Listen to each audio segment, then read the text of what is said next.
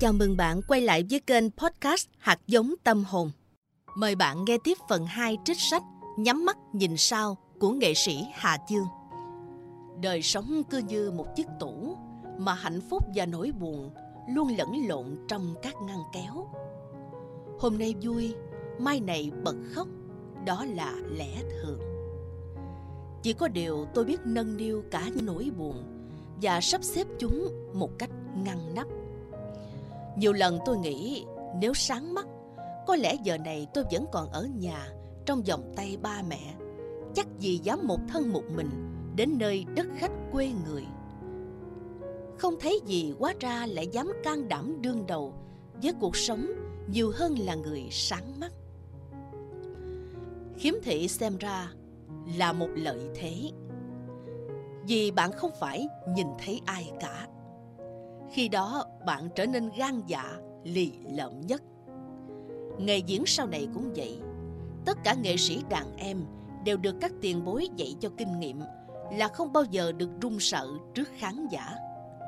Sự chuyên nghiệp chính là ở trên sân khấu. Chỉ biết bản thân mình và hoàn thành tốt nhất tác phẩm để tỏa sáng.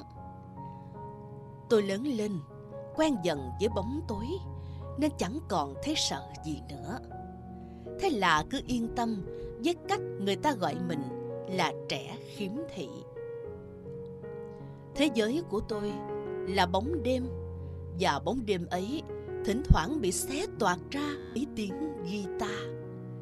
Nếu phải ở trong bóng tối suốt đời và chẳng thể thay đổi được nó.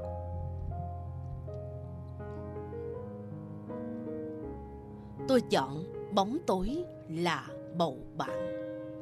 Và chỉ khi đó, trí tưởng tượng của tôi bay lên, thăng hoa và rực rỡ.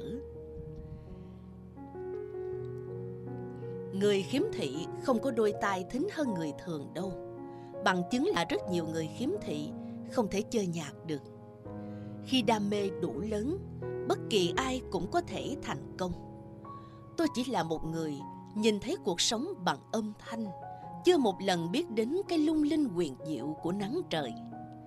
Tôi đã nhắm mắt, nhìn nắng, bằng sự khát khao cháy bỏng của trái tim, luôn hướng về ánh sáng, hướng về mặt trời. Thật ra mong mỏi ban đầu của tôi là vào sài gòn, nhưng nhạc viện thành phố hồ chí minh không tuyển học sinh khiếm thị. Tôi ấm ức vì biết người ta cần những nghệ sĩ toàn vẹn về ngoại hình, chứ không phải là một thí sinh khiếm thị như tôi. Nhận tin nhạc viện hà nội tuyển sinh, tôi như sắp chết đuối vớ được phao. Những ai từng trải qua mùa đông hà nội mới cảm nhận được hết cái khắc nghiệt của thời tiết miền bắc. Rét cắt da cắt thịt vào mỗi buổi sáng, nước lạnh đến mức như dao lam cứa đứt nấu khi đánh răng. Thảm não nhất là những sáng rung cầm cập vì cơn sốt.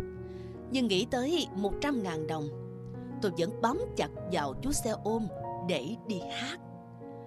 Rồi mẹ Vi kiếm được vài tụ điểm hát ban đêm cho tôi.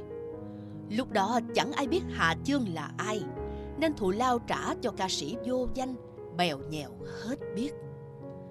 Có khi trả xong cuốc xe ôm đến tụ điểm xa, tôi còn lại số tiền vừa đủ cho hai dĩa cơm ở dĩa hè. Đã vậy, một số bầu show ngoài Bắc còn tìm cách ép tiền ca sĩ, hoặc đỉnh điểm là quịch luôn tiền cát xê. Có lẽ nỗi cay đắng khi cất tiếng hát giữa đêm đông giá lạnh trong sự hờ hững của người nghe khó bì được với những nghiệt oan khác mà người khiếm thị phải gánh chịu. Những bạn bè khiếm thị của tôi chỉ có thể hát tụ điểm, hát ở chùa, hát trường học.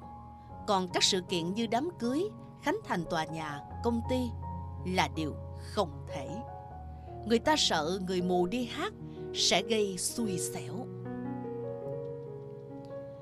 Không ít lần tôi nổi đóa muốn phát điên khi nghe cậu bạn Đinh Quang Vũ, người thổi sáo chầu văn xuất sắc của Hà Nội, nghẹn ngào vì người ta không cho biểu diễn họ ném vào thân phận đuôi mù của Vũ bằng hàng loạt từ xua đuổi nghiệt ngã khi thấy Vũ mò mẫm lên sân khấu. Chúng nó thấy em mù là đuổi ngay. Vũ khóc trong tiếng chửi thề. Tới năm thứ hai, các nguồn tài trợ không còn.